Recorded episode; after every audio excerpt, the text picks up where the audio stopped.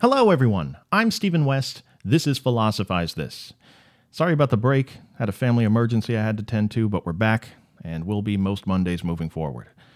Thank you to everyone who supports the show on Patreon. For an ad-free version of the show, sub at any level at patreon.com slash philosophize this. So today we're going to be talking about a person many consider to be one of the greatest philosophers alive today. We're going to be talking about Martha Nussbaum. And I want to start today with a story. It's a story that's very important to Martha Nussbaum. It's a story she said earlier on in her career she'd sometimes be kept up at night thinking about it and its disturbing implications about what it is to be a person. It's a story where we won't fully understand just how relevant it is to this digital panopticon we're living in until about the end of the episode. The story is a play. It's written in ancient Greece by the great playwright Euripides. The story we're talking about today is called Hecuba. Now, Hecuba was the name of the historically famous Queen of Troy, mother of Hector, you know, that guy Brad Pitt killed in 1997, wife of Agamemnon, but a formidable person in her own right. Now, most of her story is pretty tragic. Her kingdom falls, her husband's killed, most of her children are killed, she's sold into slavery. But through all this bad stuff, she had one hope that she was holding on to, which was to save at least one of her sons. His name was Polydorus. So she sends him off to a different kingdom away from the battle with a bunch of gold. She tells him, Go talk to the king in the city of Thrace. He's a friend of mine. Ask him to protect you until everything dies down with this whole fall of Troy stuff that's going on. So Polydorus leaves, chest full of gold on the back of his cart. And that's the last she sees of him. Time passes. She's finally able to make it back to this kingdom that she sent him to. And as she comes up to the beaches of Thrace, right where the waves hit the sand, she sees a dead body. She looks a little closer and she realizes it's her son, Polydorus. And in that moment, Hecuba knew exactly what had happened. Her friend, her supposed friend, the king, seeing the fall of Troy, took advantage of that opportunity and killed her son and stole all of the gold. Now, the grief that overtook her in this moment quickly turned into vengeance. She rallies some of the other women she knows, she lures the king into a particular place, and then she proceeds to poke his eyes out and blind him for the rest of his life. Now, the gods, to punish Hecuba for what she did, they transform her into a dog. In fact, the play ends with her just running down the beach barking, going after a frisbee. And at the end of the episode, we'll talk more about why she may have turned into a dog. But for now, maybe it should just be said what an incredibly tragic story. And one that's pretty cool that thousands of years later, somehow we can still relate to a piece of this. I mean, you can just feel the agony she must have felt in that moment. It's worth asking what would you do if a friend betrayed you and murdered your child? Would you poke their eyes out? Maybe some of you in these emails I read sometimes. But most of you would probably go for a more reasoned approach. I mean, two wrongs don't make a right. Maybe Hecuba in this moment should have managed her feelings a little bit better. Maybe she should have taken a page out of the book of Stoicism. Now, in the last 10 years or so, Stoicism, as a way to manage your emotions and feel better about the things you can't control in the world, has exploded in this digital panopticon. Not a surprise, really. In a world where media companies are constantly trying to manipulate your emotions to get you to either vote a particular way or to buy something, it's practically therapeutic to have a philosophy like Stoicism that tells you you can't control anything that happens external to you in the outside world. All you can control is how you react to it. As many of you know, the three big Stoic ethicists are going to be Epictetus, Seneca, and Marcus Aurelius.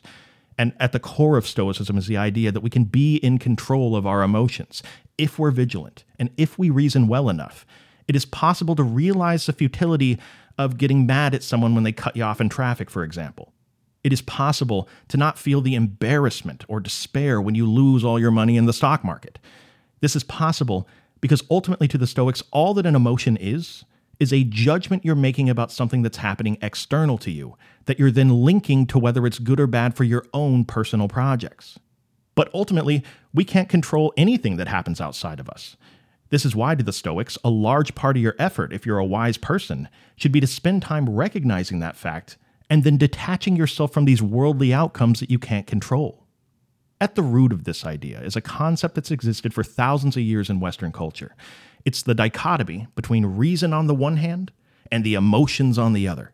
This is something you'll see all throughout the history of human thought. And most of the time, the way thinkers see it is that reason is something that's good, something to be cultivated. And the emotions are something problematic, something seen as closer to our animal nature. And it should be said, you don't even need to be a philosopher to arrive at these kinds of insights. A, a stay at home mom with three kids, for example. You know, the kids are running around the house doing God knows what. It, putting syrup all over the family cat. Mom's out of her mind. And the mom might say to herself in that moment, you know what? You know what? I can't freak out right now. I, I have to just stay reasonable. I'm in charge of this house. It's a very understandable response to push down the emotions and try to be as reasoned as possible. Some would just call that maturity. Now, again, the Stoics follow this line of thinking, and while I think there's definitely a lot more nuance to their views on emotions than just this, you know, they certainly make distinctions between which emotions are worth having and which ones are a waste of time. Despite that, there's definitely a general sentiment within Stoicism that the emotions are something to be skeptical of, and that reason is the direction that any wise person should be headed. And especially for people who read Stoicism and don't do a very deep reading of them, to the philosopher Martha Nussbaum, a common attitude that starts to emerge is that the emotions are things that are essentially useless, and that the wisest person in the world would have the ability to always keep them in control, never feel them for very long, reason their way to every decision that they make, and be the cliche of a Stoic. That a Stoic person is a good person. In other words, morality has no room for the emotions. They just cloud your ability to be reasonable, so they're just a waste of time, but is that true? Martha Nussbaum has a lot of respect for Stoicism, especially what she sees as an absolute genius insight they had about the nature of what an emotion is. Remember, it's a judgment about something external to you that you determine whether it's good or bad for your own personal projects. Or, as she puts it, emotions are appraisals of an external object as being important for our needs and well being. But does that sound like something that's entirely useless? God, you know, maybe in the same way fans of Stoicism today reject the science that Epictetus and Seneca were referencing, maybe it's possible to take the core of this great theory of emotions and make it better. Maybe we can take all that we've learned over thousands of years in the natural sciences, apply it to Stoic ethics, and come out the other side of it with a better and more complete version of an ethics, or what Martha Nussbaum calls neo Stoicism. I mean, really, why should we be beholden to the philosophical bias and scientific ignorance of some dudes that lived over a thousand years ago. They never would have wanted that. Do you really think if Seneca was alive today, he wouldn't be using the best science that was available to him? Of course he would. So, knowing that, the real question becomes what are the areas of Stoicism that need work? Well, you just have to look at the areas of their thinking that the Stoics never could have possibly thought they were overlooking at the time. One of these for Nussbaum is going to be the obvious connection between people's emotional responses to things and their own individual, unique personal history. That's something the Stoics didn't spend much time on at all. Quick setup here that's very important to understand where Nussbaum's coming from. She's going to say that the emotions are not something that we should just be writing off. They're what she calls geological upheavals of thought, a reference to the author Marcel Proust.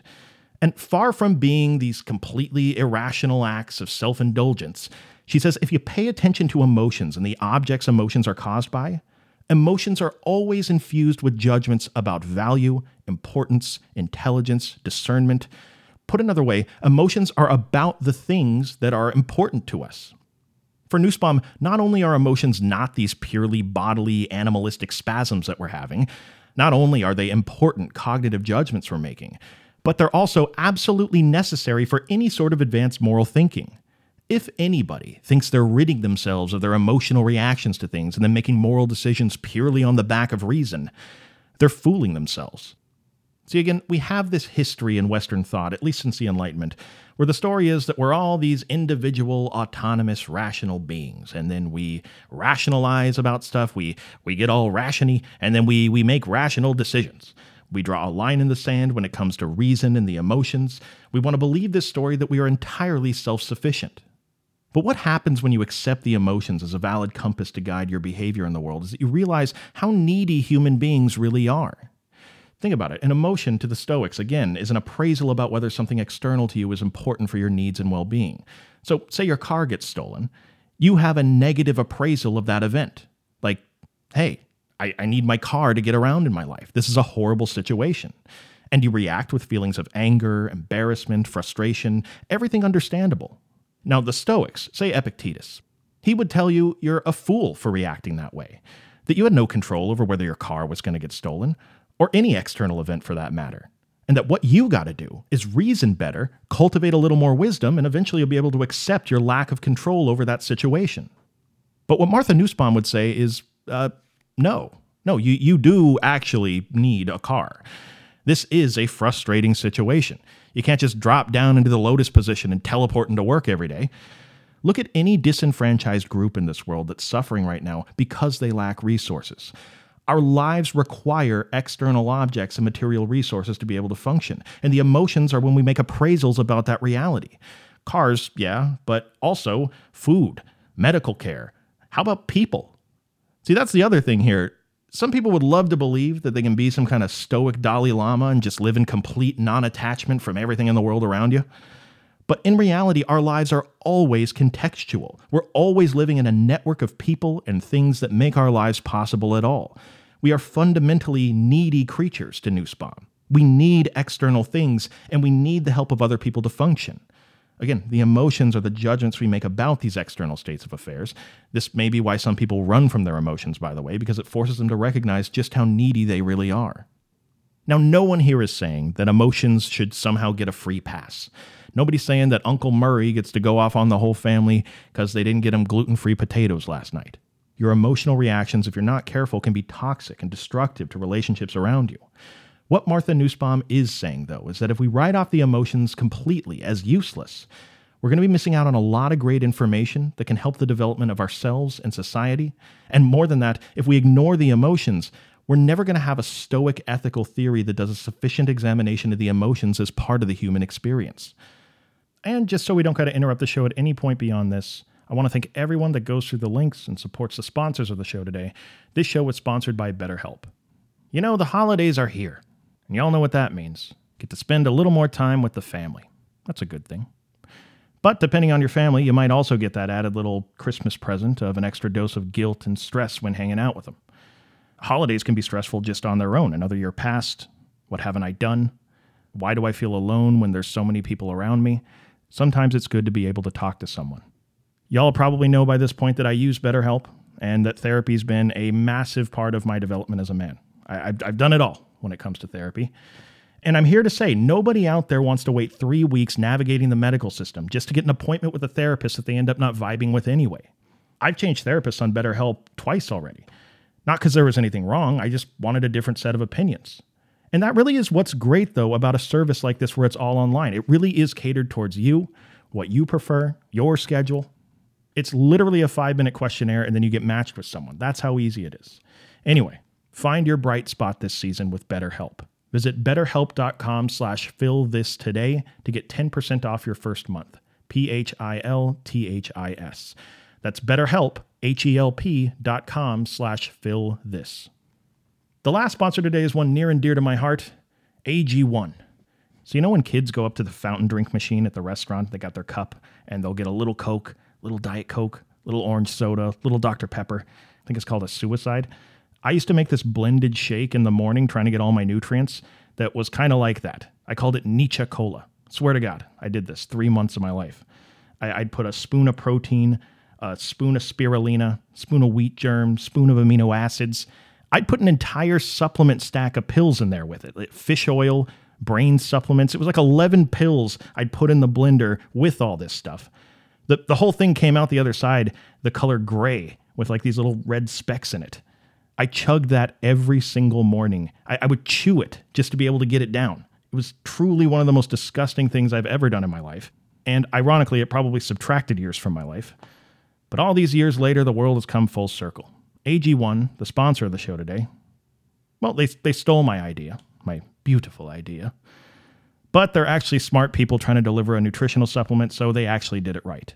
First of all, they started with science. That's something I didn't do. They took 75 vitamins, probiotics, whole food source nutrients, and put it into drinkable form.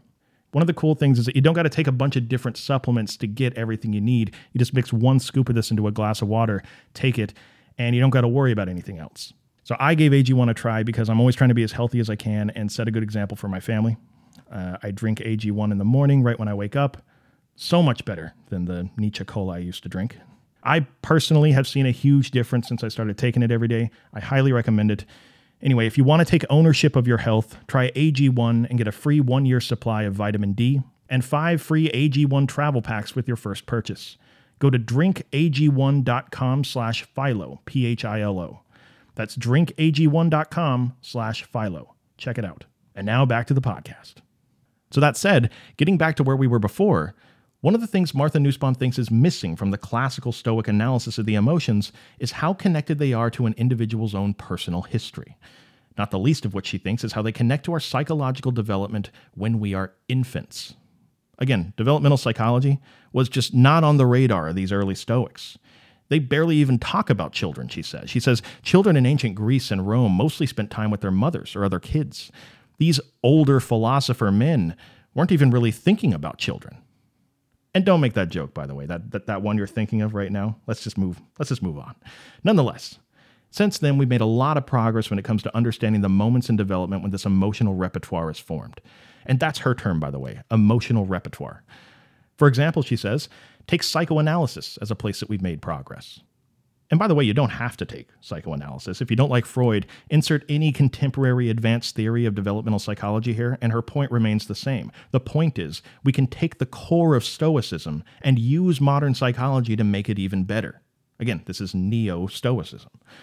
But her example uses a version of psychoanalysis. She says, as babies, we're all born into this world, these little tyrants, little dictators. That's how a newborn baby sees the world. It's all about them. They're super narcissistic when they first come out of the womb. And why wouldn't they be? From the first time they open their eyes, everybody around them is just there to take care of them.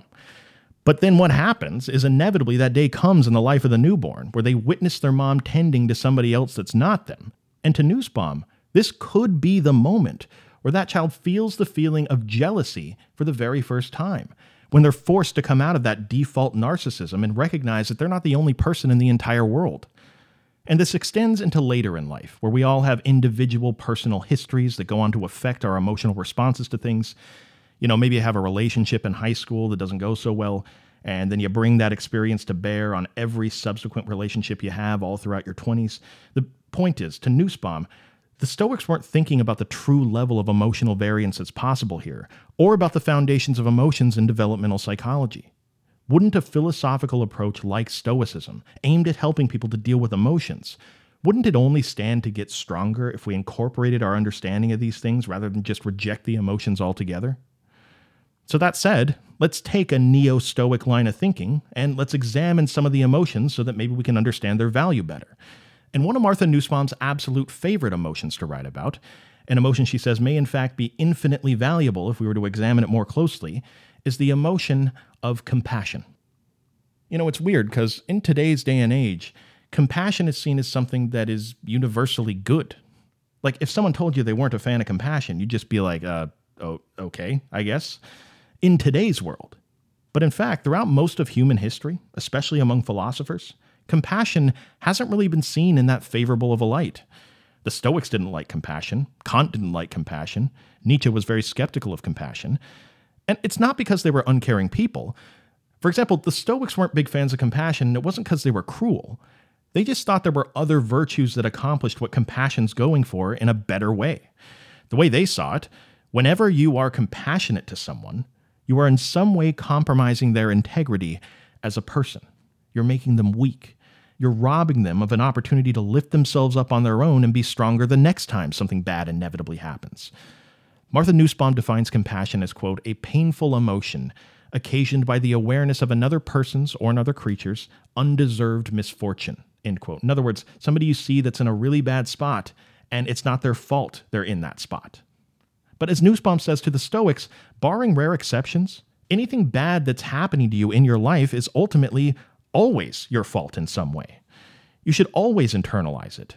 And, and even in some hypothetical world where you could get Judge Judy to come down from her mansion and, and give a final decree, like, this was not your fault, then to the Stoics, it's still your responsibility to react to it in a way that's wise, not just lay there and wait to get rescued by a compassionate person walking by.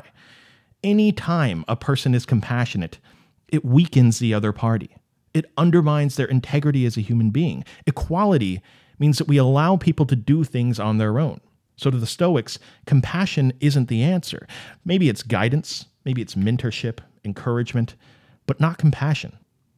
To Kant, compassion was a problem because it was too particular or too acute to ever be something that's useful for moral guidance. Remember, Kant's the guy that, I mean, among other things, is looking for moral absolutes in his work. If something is truly good, then it should be good in every situation we can possibly imagine, no exceptions. But with compassion, Compassion is something that happens between two people in an extremely limited situation. One person looks at another person and feels compassion for their situation and then is compelled to do something about it. But to Kant, it's just too particular and chaotic to ever be a proper guide to moral action. Once again, he'd say if what you want is justice, there's just better virtues out there that get you to that end goal than compassion. Nietzsche was skeptical of compassion for a different reason. He took a very close look at it, untangled the anatomy of it. And he said, if you look closely, if you look real closely, what you'll see is that compassion is often closely connected to feelings of hatred or resentment. Reason being is the more compassion you feel for a person who's being hurt in a situation that's entirely not their fault, the more hatred and resentment you often feel towards the people who are responsible for them being there. Compassion breeds resentment in a way. Martha Nussbaum is very aware of all these criticisms, but she thinks the upsides to compassion far outweigh any of these relatively small downsides. Because compassion to Nussbaum is not just an emotion, it's not a virtue that guides people to a perfect system of morality. In fact, for anyone looking for moral principles that apply across every situation, to Nussbaum, moral principles are just summaries of good judgment that happened in separate moments. Moral life can't be explained in the rigid language that philosophers typically like to use. It's too situational, too complex. She thinks literature or prose is a much better place to look for moral guidance, but all that withstanding, compassion is not intended for her to be some end all be all guide for the right thing in every situation, but it is to Nussbaum potentially a vehicle for everyone to learn and understand the essence of morality itself. Let's talk about what she means. Think back to her example of the baby, little tyrant dictator laying in the crib. Wah, wah, feed me my bottle, you pestilent swine. We all start out these narcissists that can't see past the edge of our crib. But as we get older, we start to care about the people in our family more. We start to appreciate our parents for taking care of us. We start to make close friends that we care about. And a lot of people don't really go too far past that. Point is, it is very easy for people to care about their immediate friends and family. But the challenge of any society, Nussbaum says, is how do we get people to care about the people they don't know and most likely will never meet? Well, if you want to solve that problem, far from canceling all your emotions and reasoning about it, Nussbaum says allowing ourselves to feel compassion and even cultivating it, compassion can serve as a vehicle for people to expand their moral horizons and expand the numbers of people that they care about, hopefully to the entire society, maybe even the world. More than that, compassion's not just good for the individual and the social dynamics of a society. Nussbaum says compassion is potentially good as a compass for the policies of a society. What she means is, you know, we used to write these social contracts where we try to come up with rights that apply to people in all situations, no matter what.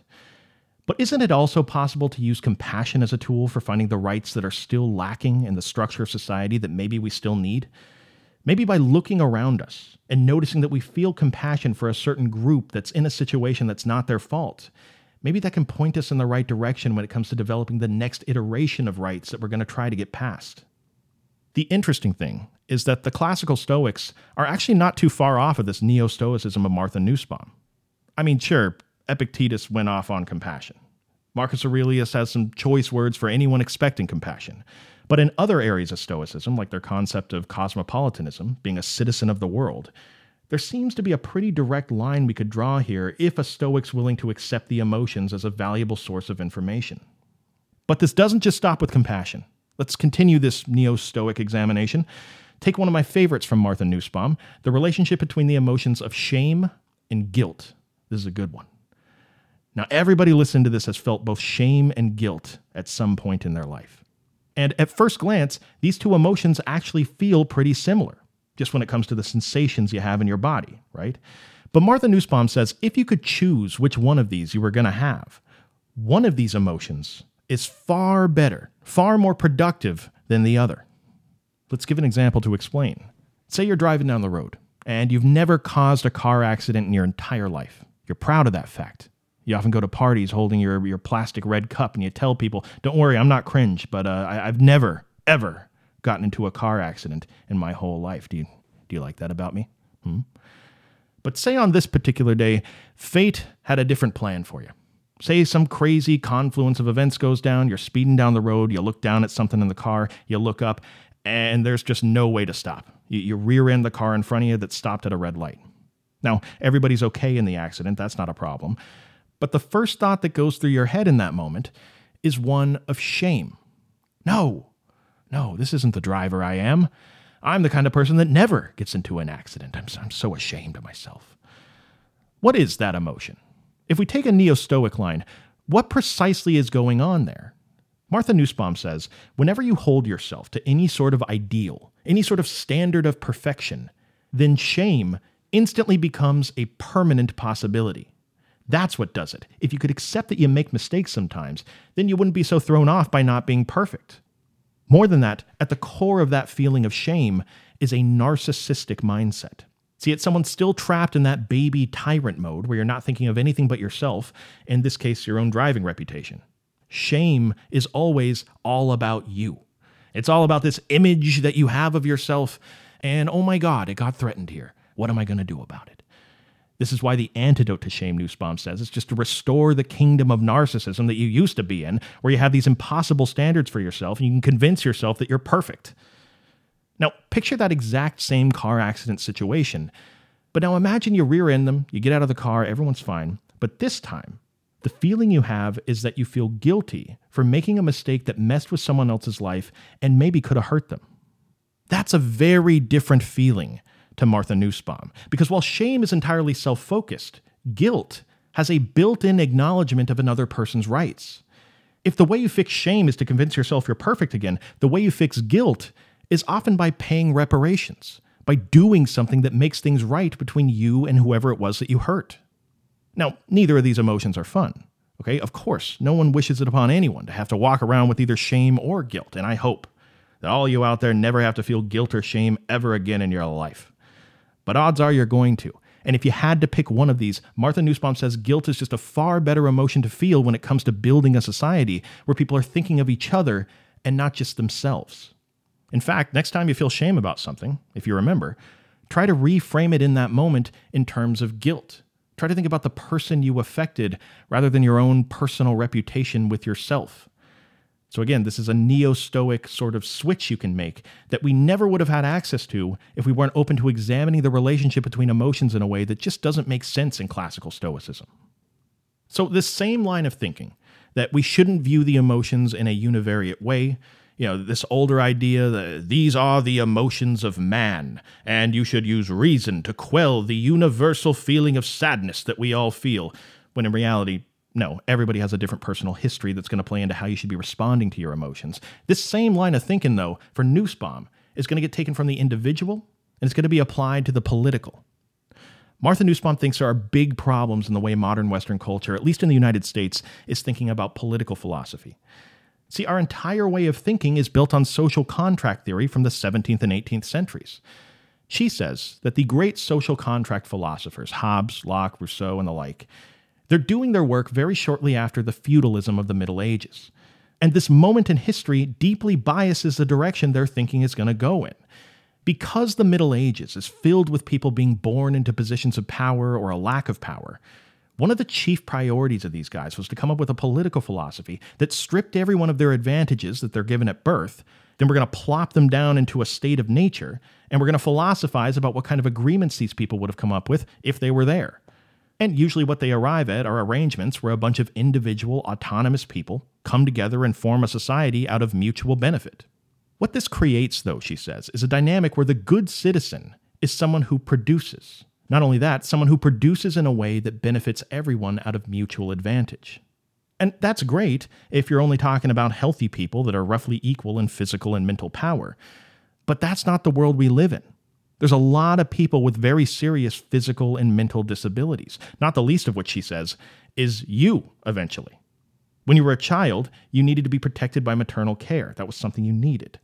When you get old, you're going to need a greater level of protection as well. To Nussbaum, we can't structure our theory of justice around the assumption that everyone's a healthy, relatively intelligent person. We can't educate children as though all of them are the same.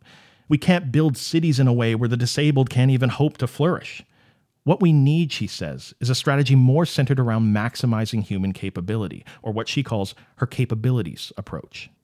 The idea comes ultimately from the politics of Aristotle. Aristotle believed that a well designed political situation is one where it provides each and every person with what they need to become capable of living a rich and flourishing life. So, what does that look like? Nussbaum gives several examples, all of which have their own explanations, but to put it briefly, she says we need to give people the ability to love and care for a family. That's a part of a flourishing life. The ability to get an education, that's another. To think well, the ability to be moral and choose well, the ability to have play or recreation, the ability to develop their senses, to not be stuck inside all the time, to have a relationship with nature. And not the least of which is what we've been talking about for most of the episode. An important part of a flourishing life for Martha Nussbaum is the ability to develop emotional capabilities without just having to deny them all the time or medicate them away. Now, nobody here is saying let's have the government do these things for people. She's just saying let's structure society in a way where people have the capability to make these things happen if they want to. So, maybe a good metaphor is a person in a wheelchair. They have to go up to the bank to try to get a loan for a house, but the entrance to the bank is just a set of 30 stairs up to the front door. What are they supposed to do? To Nussbaum, not everyone is equally smart or physically healthy. And if you just ignore these facts and you stick to your social contract and you say, okay, yeah, we, we set the rules. Now everybody go out there and flourish.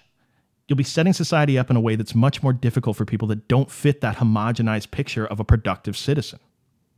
But anyway, let's return now back to Hecuba, the story we started the episode with. Why did the gods turn Hecuba into a dog after she sought vengeance and blinded the king that killed her son? Well, see, up until that point in the story, Hecuba had gone through a lot of hardship. Remember, husband died, most of her children died, she's no longer queen. But up until that point, she stayed a moral person who was more or less stable when facing adversity. But in the moment that she realizes her friend had killed her son just to be able to take the gold, something changed inside of her. All of a sudden, everything and everyone was untrustworthy. Her moral life, as Nussbaum says, was based on being able to trust people and things that were not under her own control. If she can't even trust one of her best friends to not murder her son just for some money, then nothing can be trusted anymore, and her life transforms into something where she retreats into vengeance. When she takes out the eyes of the king and the gods turn her into a dog, it's a metaphor in the play, and the meaning of the metaphor is that she's a dog now, because she sacrificed some important piece of what it is to be a person by retreating into the simplicity of vengeance. Martha Nussbaum explains it best here quote, I think it's clear this comes about not because she's a bad person, but in a sense because she's a good person, because she's had deep friendships on which she staked her moral life. And so, what this place says that's so disturbing is that the condition of being good is that it should always be possible for you to be morally destroyed by something you couldn't prevent. To be a good human being is to have a kind of openness to the world, an ability to trust uncertain things beyond your own control that can lead you to be shattered in very extreme circumstances, in circumstances for which you are not yourself to blame. End quote. Maybe you have intense feelings like Hecuba. Maybe there's something in your life that's bothering you right now. But there's a sense in which what the play is saying is that part of being a good person, part of life as a human being on this planet, if you're not a scumbag, Part of it is going to be dealing with those feelings, continuing to trust, and not retreating into something that's far more simple or comfortable. For Hecuba, it was vengeance, made her life real simple at that point.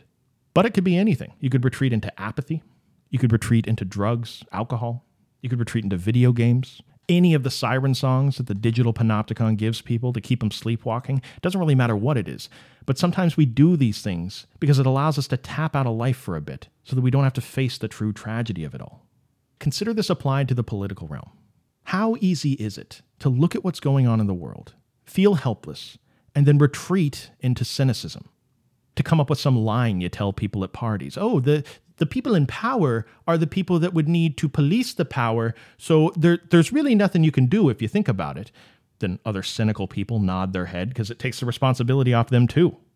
Whether it's denying the emotions and retreating into reason, or whether it's denying vulnerability and retreating into distraction. Much like our friend Byung Chul Han talks about, if there's anything that's going to improve your situation as a person living in this digital panopticon, it's not a religion of reason. It's not a religion of cynicism. It's vita contemplativa, the contemplative life, to look fearlessly at everything around you, to contemplate it all, even when it comes to things like your own emotions. Thank you for listening. I'll talk to you next time.